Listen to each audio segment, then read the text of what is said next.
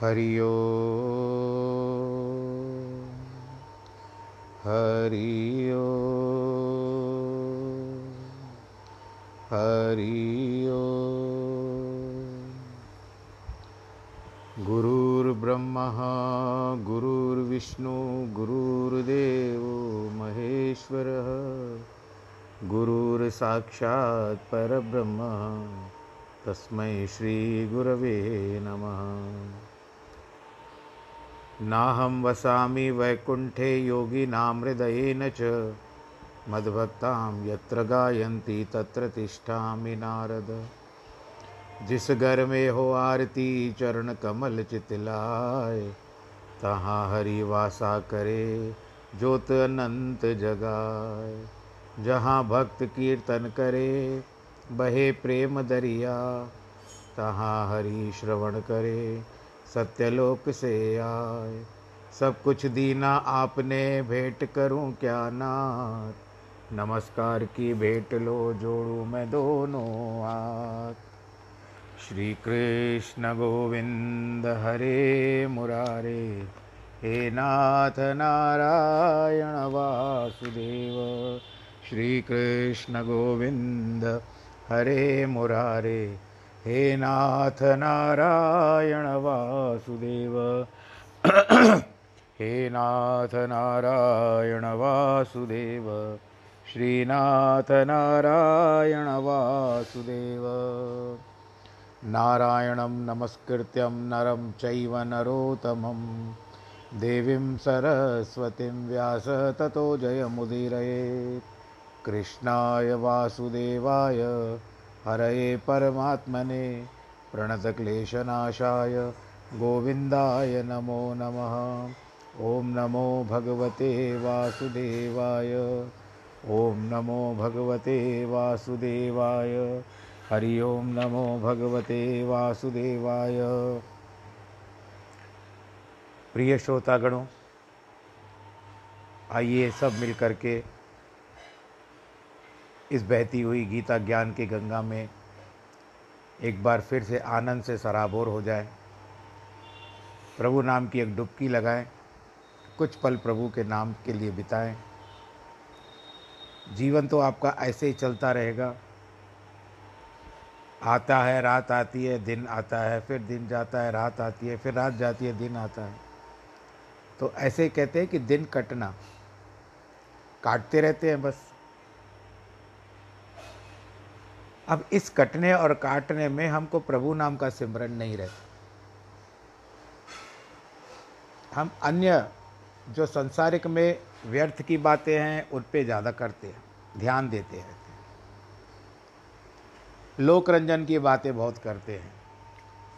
प्रभु नाम का चिंतन बहुत कम करते हैं। इसका कारण क्या है? कलयुग है। कलयुग की वायु ऐसी है कि आपको जब तक लोक रंजन की कुछ चीज़ें जब तक आपके मन में नहीं डालेगा, या मनोरंजन भी कह सकते हो तो इसके लिए आपको उतना ध्यान प्रभु के प्रति नहीं लगेगा, क्योंकि आप सांसारिक कार्यकलाप में ज़्यादा बिताओगे। तो सांसारिक कार्यकलाप करते करते करते उनका निपटारा करते करते करते हमको ऐसा समय आ जाता है कि उस समय हम भूल जाते हैं कि हमको प्रभु को भी याद करना चाहिए था। इसीलिए संतों के उपदेश या गुरु करना, ये सब बातें होती है। अपने अपने आयु में सब करते हैं। तो आज इस कथा को आगे बढ़ाते हैं। बाकी जो मैंने प्रश्न किया था दो दिन पहले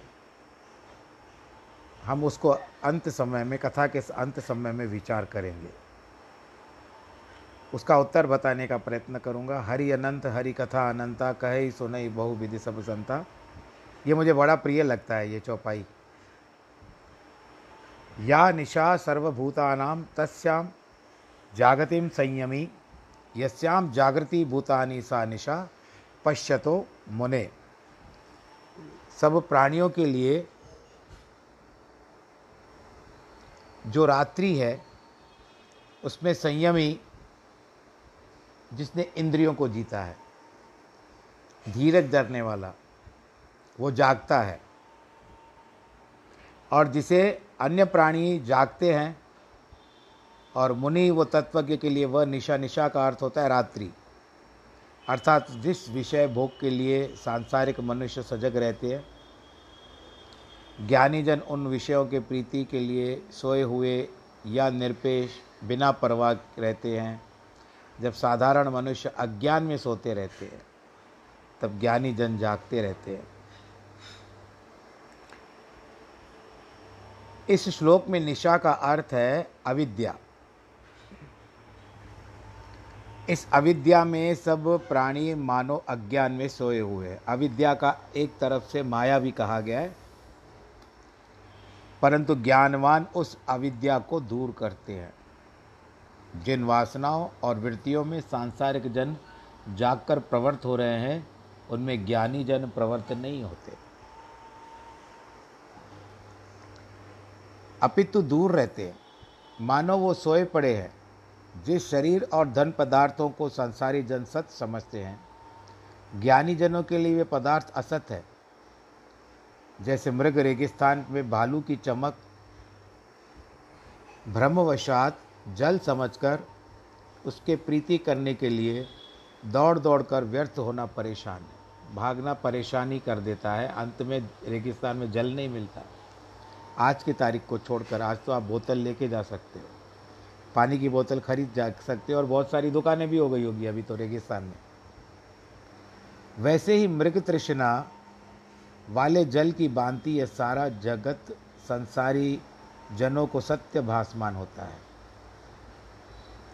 वे आत्मा को छोड़कर असत एवं मायावी पदार्थों के प्रति दौड़ते हैं, परंतु मृगवत निराश होकर अंततः इस दुनिया को छोड़कर खाली हाथ स्वर्ग जाते हैं। स्वर्ग मिलता है अथवा नहीं मिलता है यह निर्भर करता है।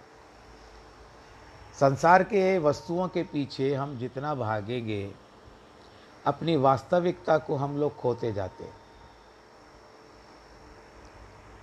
और अभी जब वास्तविकता को खोते जाते हैं, आपको यहाँ पर संसार में कितने भी नाम क्यों ना हो जाए कितने लोग भी आपकी वाहवाही क्यों ना करें कि जब तक आप किसी कार्यक्रम में न पहुँचो, वो कार्यक्रम आगे नहीं बढ़ेगा। आपको मान सम्मान दिए जाते हैं, आपको पत्र दिए जाते हैं। ये वास्तविकता आपको दुनिया के लोक रंजन की है। थोड़ी देर के लिए प्रसन्नता होती है, सर्टिफिकेट मिलते हैं ऑनर मिलता है, ये सब है।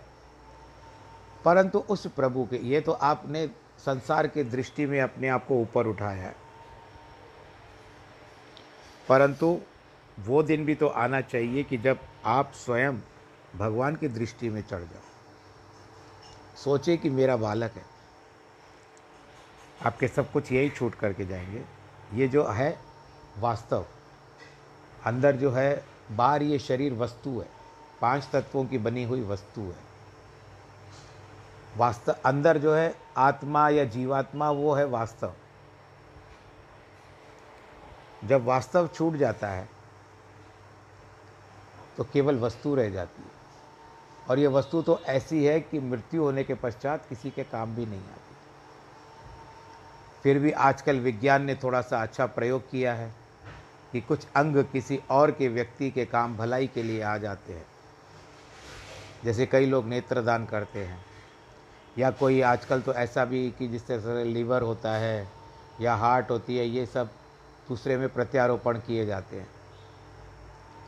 तो इस विज्ञान के लिए भी प्रभु का शुक्राना करना चाहिए कि विद्या को आगे बढ़ाया कुछ सोचा समझा। वैसे तो चमत्कार यह भी था कि भगवान कृष्ण ने तो महाभारत के समय में जब अश्वत्थामा ने ब्रह्मास्त्र छोड़ दिया था और उत, उत्तरा जो अभिमन्यु के पुत्र थे उत्तरा के गर्भ में वो चला गया उसको मार दिया था लगभग ब्रह्मास्त्र ने। तो दाई ने जिस तरह से वो जन्म तो दिला दिया परंतु उनको लगा कि बालक की मृत्यु हो चुकी है। परंतु भगवान कृष्ण ने जैसे उसको स्पर्श किया तो उसी समय वो जीवित हो गया बालक।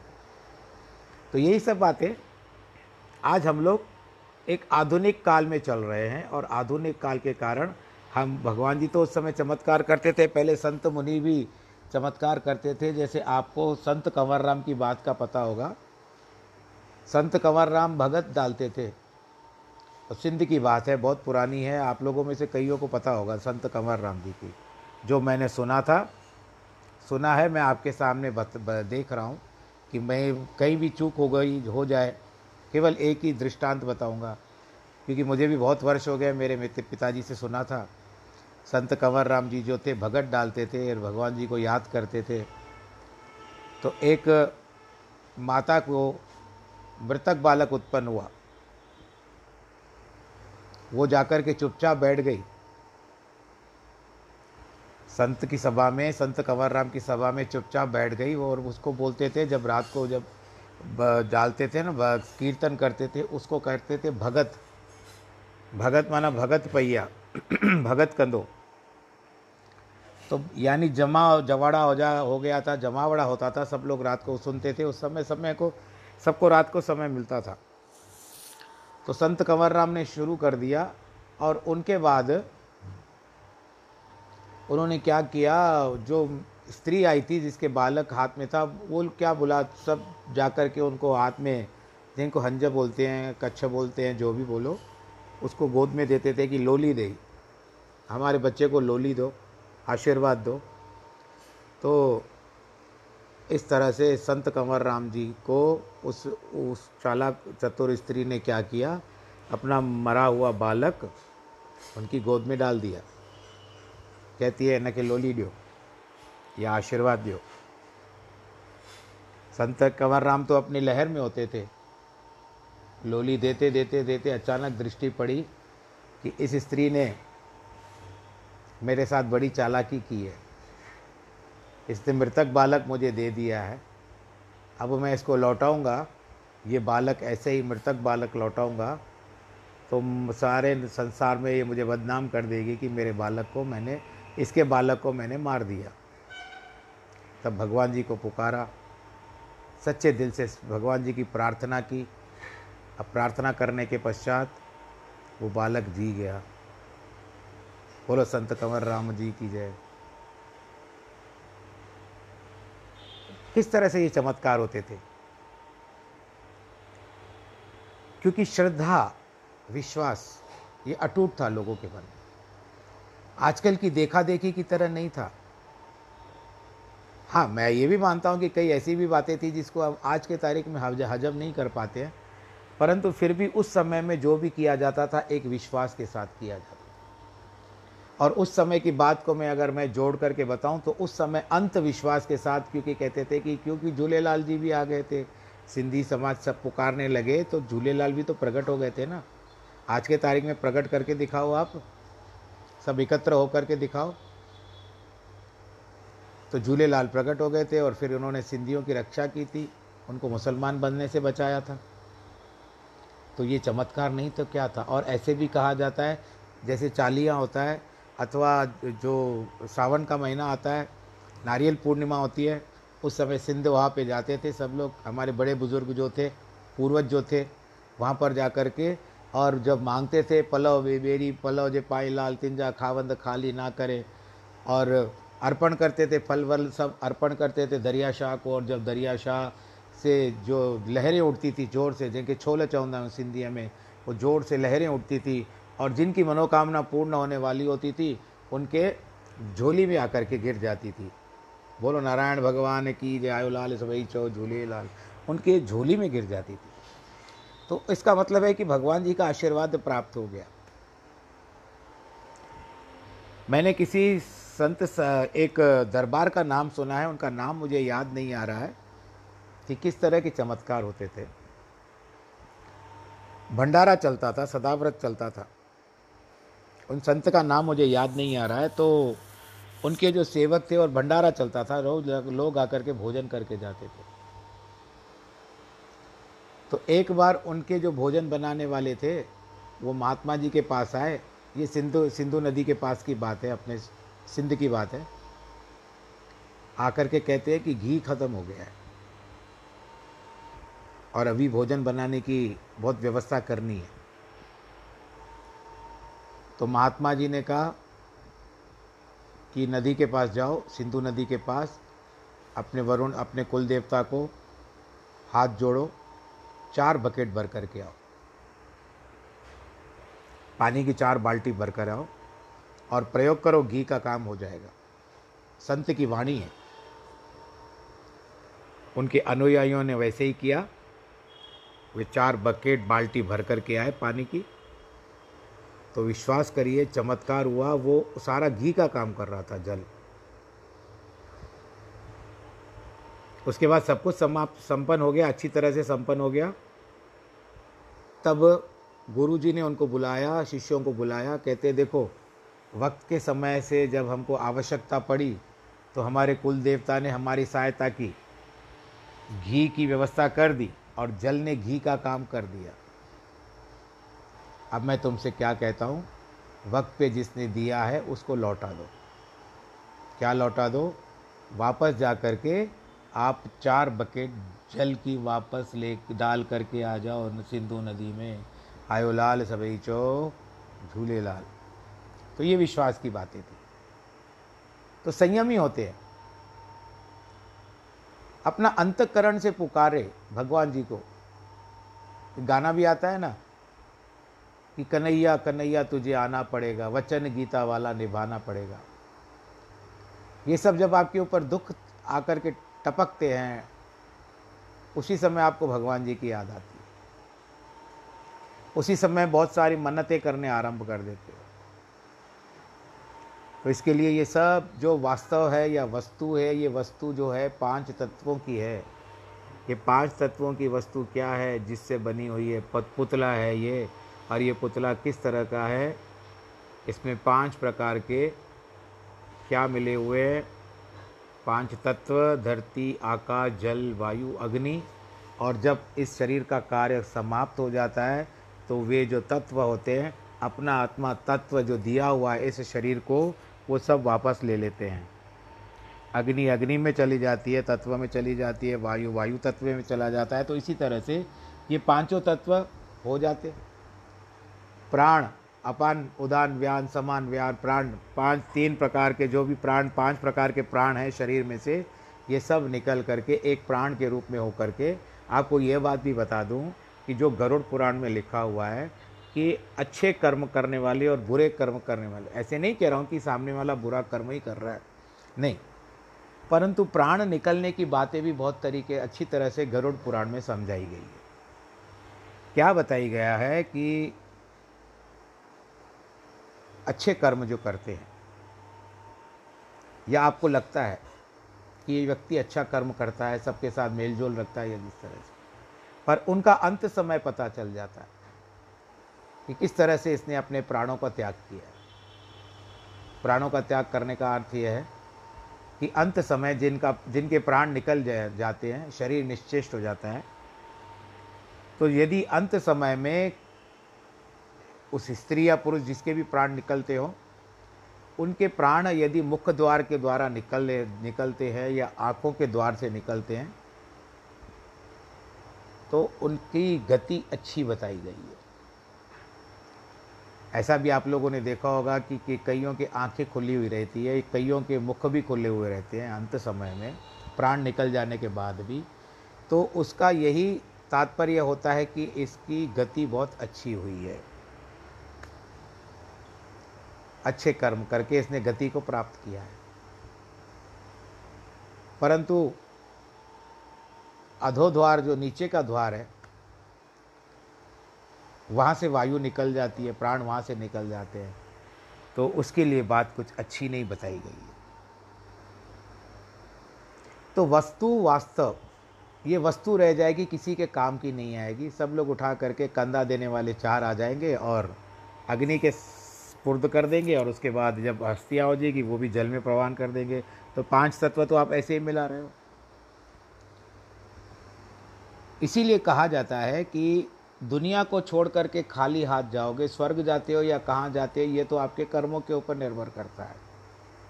आपकी प्रमोशन कहाँ पर होती है? कौन से सेक्शन में जाते हो? किस विभाग में जाते हो? ये तो अंत में ही पता चलेगा। इसके लिए अपना विश्वास, आत्मविश्वास बना करके चलो।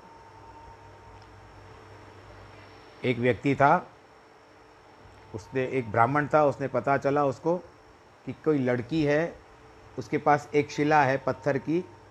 शिला क्या करती है? वो सब्ज़ी का कार्य करती है और वो शिला से ही सब तोलती है। कोई एक शेर ले, दो शेर ले, उस समय तो शेर चलते थे।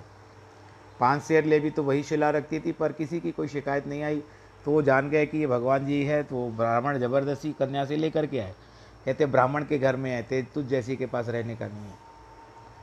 रात को भगवान जी स्वप्न में दिखाई दिए, कहते हैं देखो, मुझे वापस छोड़ कर आओ, मैं नहीं रहना चाहता। कहते, नहीं, आपको नहीं छोड़ूँगा, आप मेरे घर में रहोगे। कहते, कल तुम्हारा पुत्र मर जाएगा। कहते, जो होता देख लूँगा। कल पे पुत्र नहीं रहा। फिर रात को भगवान जी स्वप्न में आए दूसरे दिन। कहते अभी नहीं छोड़ के आओगे तो तुम्हारी पुत, पुत, पुत पत्नी को ले लूँगा। कहते ले लो। सुबह को पत्नी नहीं रही। अब बचा बाकी एक पुत्र था एक पत्नी थी स्वयं था। रात को भगवान जी फिर स्वप्न में आए। स्वप्न में आकर के कहते अभी या क्या करते हो? मुझे वापस छोड़ के आते हो या नहीं उस कन्या के पास? कहते नहीं छोड़ के आऊँगा प्रभु। कहते ठीक है अब आप क्या करोगे? जब सुबह का तुम घर से निकलोगे ना क्योंकि नदी में नहाने के लिए निकलोगे तो उस समय मैं तुम्हारे सर के ऊपर बिजली गिरा दूँगा। अब ये ब्राह्मण जो था, वो थोड़ा आश्चर्य में आ गया, सुबह को उठा, डर के मारे निकल नहीं रहा था। आज थोड़ा सा उसकी घबराहट हो रही थी उसको कि मैं क्यों ना निकलूँ? क्यों निकलूँ? निकलूँगा तो बिजली गिराएँगे, वो भगवान जी कहते हैं तो करते हैं।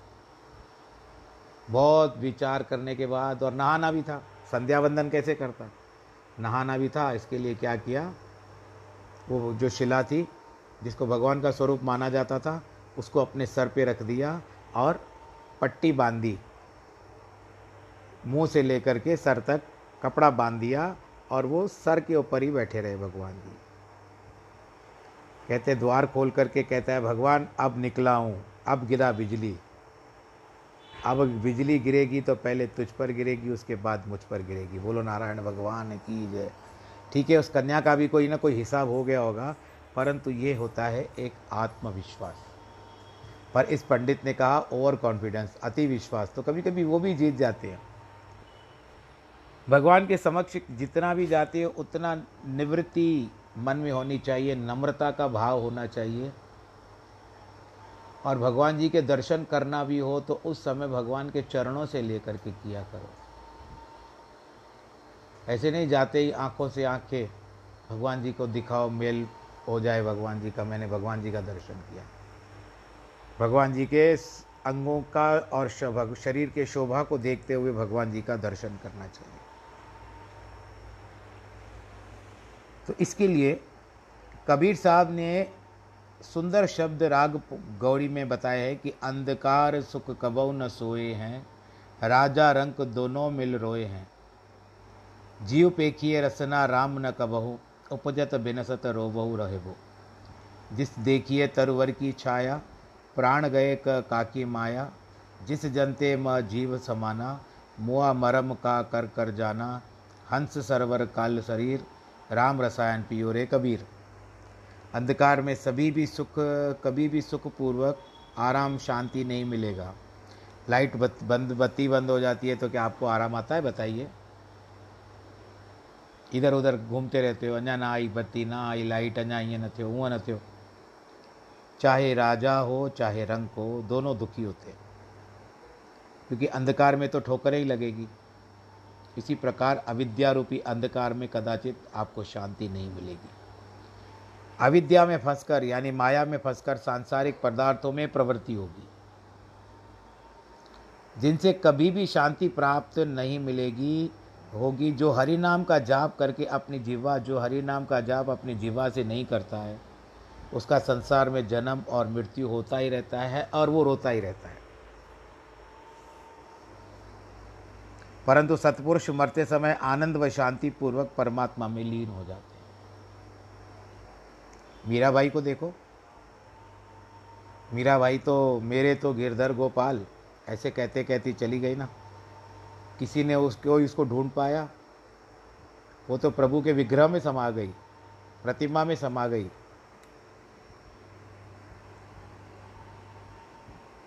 हम लोग रोते रहते हैं। जब आए संसार में, जग हंसा तुम रोए, ऐसी करनी कर चलो, तुम हंसो जग रोए।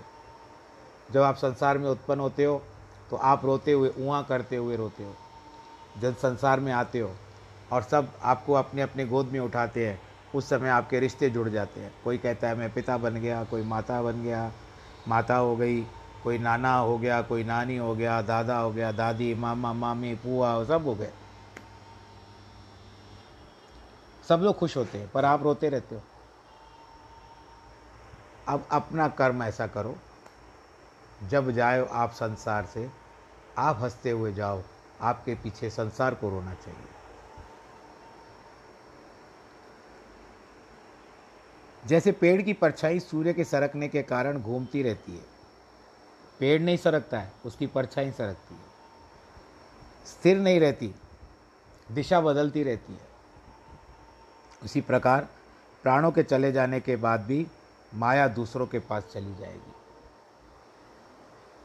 प्राण तो आपने गंवा दिए। जोड़ते जोड़ते जोड़ते धन को प्राप्ति के लिए, माया की प्राप्ति के लिए वो आपके, आपने अपने लिए रखे, जिसके कारण भी रखे कि आज की तारीख में मैं कुछ कमा लूँ, मेरे बच्चों को काम आएगा। फिर बच्चे बड़े होते हैं, फिर भी आप कमाते रहते हो, धन के पीछे जाते रहते हो। और अंततः जो समय ये आता है कि आप सारे धन को छोड़ करके, इस शरीर को भी छोड़ करके, शरीर के साथ आए थे संसार में। आप शरीर के साथ आए, परंतु जाने के समय शरीर अलाउड नहीं है। इतना क्यों? क्यों रिजेक्ट हो जाता है शरीर? आते तो बड़े गर्भ, जब माता के गर्भ से जन्म लेते हैं तो शरीर से आते हैं। परंतु जाते समय में आपको शरीर के साथ ऊपर आने नहीं दिया जाता। हाँ हाँ जब तक कुछ ऐसे भक्त भी हैं, जैसे कबीरदास जी, नामदेव जी, संत तुकाराम जी, गुरु नानक देव जी, ये सब शरीर के साथ ही गए हैं तो ऐसे करो। फिर वहाँ तक तो हमारी पहुँच भी नहीं हो पाएगी, हम सांसारिक बातों में अटके हुए हैं। तो इसके लिए अपने कर्मों को करना चाहिए। अगर जीवात्मा भी जाती है तो बड़े सुख के साथ जाए। ऐसा भी बताया जाता है कि जब जीवात्मा को लेने के लिए आते हैं तो यमदूत नहीं आते हैं लेने के लिए। उनको देवताओं के दूत लेने आते हैं और विमान लेकर के आते हैं और और विमान भी ऐसा होता है कि आपके फाइव स्टार होटल से भी बहुत बढ़िया होता है। बोलो, कृष्ण भगवान की जय। आप अपने आप को भूल जाते हो उसमें, विमान में बैठ करके। तो वैसे कर्म करो। अपनी जीवा को सारा समय कष्ट मत दो। अगर जीवा को कष्ट देना है तो हरि नाम के जैसे आपकी जीवा रस घोलती रहे, आपके कानों में, दूसरे के कानों में जब आपकी जीवा बोले तो आप उसको ऐसा लगो कि आपके द्वारा, मुख के द्वारा रस जा रही है। कड़वापन नहीं निकलना चाहिए आपके जीवा से। यदा कदा कभी क्रोध आ जाता है, गुस्सा हो जाता है, वो बात है, परंतु निरंतर क्रोध करना भी तो शरीर को हानि पहुंचानी है, बात बात पर क्रोध करना। वो सब नहीं होना चाहिए। कभी ऐसे क्रोध आ जाए तो वो बात अलग है। प्राणों के चले जाने के बाद माया भी दूसरों के पास चली जाएगी। इंश्योरेंस कराते हो। अब जब मृत्यु हो जाती है, अगर जीवित हो तो आपको मिल जाएगी। एक समय के बाद, परंतु मृत्यु हो जाती है तो इंश्योरेंस दूसरों के नाम पे चला जाता है। यानी आपके परिवार के हिसाब से जाएगा, आपने जिसको नामित करके रखा है, उनको ही मिलेगी इंश्योरेंस बाकी आपके सब अकाउंट सब चले जाएँगे, आपके जिस परिवार को आपने नामित किया है, उसको, उसके पास चले जाएँगे। तो संसार से आपको कुछ भी लेके जाना नहीं है। केवल कर्म साथ जाएँगे, धर्म साथ जाएगा। जैसे पुतली जब तार से संयुक्त है, तब नाचती और चलती फिरती है कठपुतली जिसको कहते हैं। पर उसे तार से अलग कर दो तो वो कुछ भी नहीं कर पाएगी। इसी प्रकार आत्मा रूपी जीव शरीर में है तो फिर चल फिर सकता है। यदि वह निकल जाए तो शरीर कैसे चल फिर सकेगा? इसलिए संत कबीर उपदेश देते हैं, राम नाम जो रस का भंडार है, उसको पियो, अमर हो जाओगे। दूसरा अर्थ है जैसे सरोवर पर हंस रहते हैं, वैसे ही शरीर पर काल खड़ा है। अतः भगवान कहते हैं कि ज्ञानी जन अविद्या से सजग व सावधान है। सांसारिक कार्य व्यवहार तथा विषय भोगों के समय मानो सोए पड़े हैं। इसके लिए जैसे आप लोग चार, साढ़े चार बजे जाग जाते हो कि अभी पाँच बजे हमको सत्संग आएगा, ऑडियो मैसेज आएगी और आपका सब सब सुख सुनते हो बड़े आनंद के साथ। तो अब हम मूल कथा पर चलते हैं। दो दिन पहले प्रश्न किया था। आप लोगों ने तो इतने सारे उत्तर भेजे इतने सारे उत्तर भेजे हैं कि दिल गदगद हो गया। ये मन हृदय जो था, गदगद हो गया। अब मेरे पास शब्द नहीं है। बहुत गूढ़ता से विचार किया है आपने भगवान जी के दर्शन पाने का, किस तरह से होता है। मैंने प्रश्न किया था कि भगवान राम जी और कृष्ण, उन दोनों में जब आप उनको मंदिर में दर्शन करने जाते हो तो उस समय में उनकी जो झांकी होती है, उन झांकियों में अंतर क्या है? अब मूर्त रूप, अमूर्त रूप हृदय पूर्वक आत्मा रूपी जो भी बातें हैं, सब आपने अपने अपने हिसाब से कही। किसी एक बहन जी ने एक बात मुझे थोड़ी लगभग पहुँचती पहुँचती पहुँचती पहुँचती बताई। मैं यहाँ पर नाम नहीं कहूँगा। उनकी बात को मैं मानता हूँ, परंतु बाकी सभी ने जो मेरा प्रश्न था, लगभग सबने बहुत अच्छे अच्छे उत्तर दिए। ऐसा नहीं, मुझे भी ज्ञान मिल गया बहुत। यहाँ तक कि कुछ बच्चों ने भी उत्तर दिए। जो बड़ों थे, बड़े थे, उन लोगों ने बच्चों के द्वारा मुझे वॉइस मैसेजेस भेजी हैं। तो कितना अच्छा लगता है कि आप तो सुनते हो, बच्चों को भी साथ सुनाते हो और बच्चों को भी आनंद आ रहा है। अब उत्तर की प्रतीक्षा आप कर रहे थे, मैं अपनी तरफ़ से उत्तर दे रहा हूँ कि जो मैंने प्रश्न किया था कि राम जी और कृष्ण, इनमें अंतर क्या है? हम देखो, दो बातों प्रकार की जल्दी में बताऊँगा कि भगवान जो हमारा शुक्ल वर्ण की मूर्तियाँ होती है, कृष्ण भगवान की किसी भी मूर्ति को लो संगमरमर की, पाषाण की मूर्ति होती है, मार्बल की मूर्ति होती है, और दक्षिण में प्रांत में काली मूर्ति होती है, कृष्ण वर्ण माना जाता है उसको। आप किसी भी दक्षिण मूर्ति में, दक्षिण मंदिर में जाओ, दक्षिण में, साउथ में, इंडिया में साउथ में जाओ तो वहाँ की जो भी मूर्तियाँ होती है, वो काले रंग की होती है। कृष्ण वर्ण कहा जाता है। परंतु हमारे पास जो मार्बल की मूर्तियाँ होती है, उसको शुक्ल वर्ण कहा जाता है। चलो हम उसको एक बात को पास में रखते हैं। भगवान राम सीधे सपाट खड़े रहते हैं, धनुष रहता है हाथ में। और ठीक है, वो राम सभा भी है, उसका तो मैंने वर्णन किया, सभा था। लक्ष्मण जी रहते हैं, हनुमान जी रहते हैं। एक समम सम सीधे सपाट खड़े हुए रहते हैं। आँखों की बात अलग है, आप कैसे देखते हो? भगवान जी आपको कैसे देखते हैं? मैं आकार की बात कह रहा हूँ। आकार किस तरह से होगा? यदि आप राम को देखते हो कि सीधे सपाट खड़े हुए रहते हैं, बिल्कुल धनुष बाण हाथ में लेकर के आ आजानुभुज शिर चाप दर संग्राम संग्राम चित कर दूषणम। श्री रामचंद्र कृपालु भज मन हरण भवद भवदारुणम। नव कंज लोचन कंज मुख कर कंज पद कंजारुणम ये तो हो गए भगवान रामचंद्र जी की बात। अब हम आते हैं कृष्ण की ओर। कृष्ण की मूर्ति का अवलोकन करो। भले राधा के साथ ठहरे हुए हो। भक्ति भाव किसी भी प्रकार की हो। बांसुरी भी है उनके हाथ में। मोर मुकुट भी है जो आप बताते आ रहे हो। यदि भगवान राम सीधे खड़े होते हैं, भगवान कृष्ण थोड़े तिरछे खड़े हुए रहते हैं। बोलो कृष्ण कन्हैया, लाल की जय। आड़ा, अब कुछ कुछ मूर्तियाँ ऐसे भी हो जाती है कि वो सीधी भी रहती है कृष्ण की, परंतु जो अधिकतर, ऐसे ही दर्शन देखा गया है कि भगवान जब तक आड़ा न ठहरे और उनके पैर के ऊपर ऐसे पैर रखा हुआ रहता है। कृष्ण जी के। अब आप लोगों ने कहीं भी बोला नृत्य मुद्रा में है ये है वो है। परंतु आ, अब तक अगर आप लोगों ने मुझे याद नहीं आ रहा है कि किसी ने कहा भी होगा कि आड़े पर जहाँ तक मैं समझता हूँ कि इतने उत्तर मैंने पढ़े आप लोगों के उनमें से किसी ने भी भगवान जी को तिरछा ठहरा हुआ नहीं दिख बताया है। सबने बताई सब बातें बताई पीताम्बरधारी मुरकुटधारी बंसी गिरधरधारी बंसीधारी सब बताया, पर टेढ़ाधारी किसी ने भी नहीं बताया कृष्ण का। बोलो, कृष्ण कन्हैया, लाल की जय।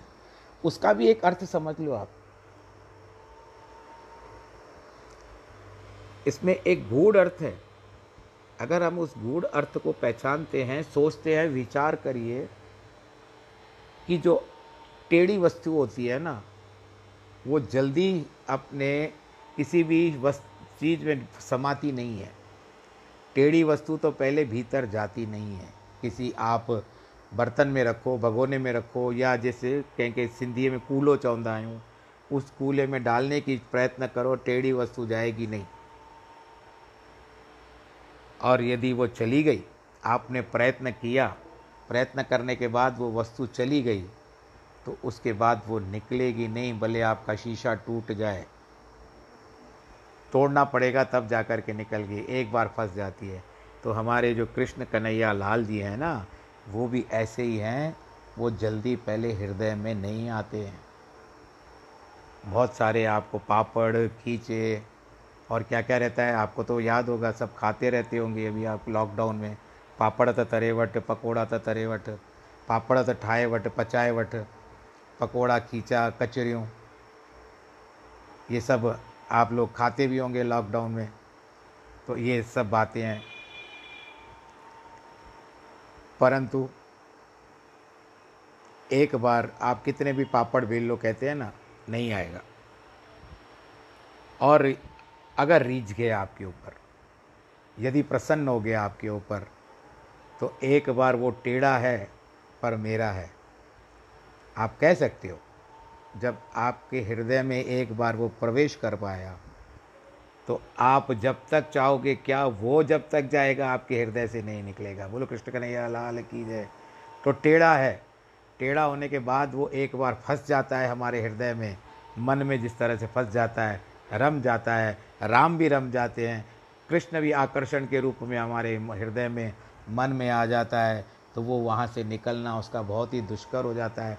आप ना निकाल पाओगे, ना करोगे, परंतु उसके लिए आपको प्रयत्न करना पड़ेगा और प्रयत्न करने के पश्चात ही वो आपको प्राप्त होगा। तो इसके लिए वो अपने अंदर इतना आकर्षण उत्पन्न करो, इतना रुझाओ उसको, इतना आकर्षण उत्पन्न करो कि वो जय क्यों कहते हैं, कृष्ण का दूसरा नाम ही आकर्षण है। तो आपके शरीर के भीतर, आपके आत्मा के अंदर, शरीर को तो छोड़ दो, आत्मा के भीतर इतना आकर्षण उत्पन्न करो कि वो स्वयं दौड़ता चला आए और आकर के हमारे हृदय में बस जाए।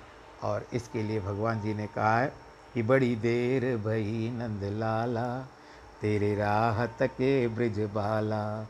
ग्वाल बाल एक एक से पूछे, कहाँ है मुरली वाला? अरे, तब आप उनको बताओ, देखो मेरे हृदय में है। कहाँ है मुरली वाला? अरे, वो मुरली वाला तो मेरे हृदय में है। और घंटियाँ बजने लगे, बांसुरी बजने लगे इस तरह से भगवान जी की भक्ति करो, परंतु शक्ति उत्पन्न करो, भगवान जी को आकर्षण करो, उस कृष्ण का आकर्षण करो, खींचो उसको अपनी तरफ़ से। अगर वो मोहन है तो आप भी मन, उस, अपने मन में मोहन को बिठा दो। ऐसे खाली सुनोगे एक कान से दूसरे कान से निकाल दोगे तो कुछ भी प्राप्ति नहीं होगा। इसके लिए प्रयत्न करना बहुत आवश्यक है। करत करत अभ्यास ते जड़मत होत सुजान, रसरी आवत जावते, सिल पर परत निशान। अभ्यास ही बहुत आवश्यक है। इसको आपको करना चाहिए। और इसके साथ आज के इस प्रसंग को मैं यहाँ पर विश्राम देता हूँ।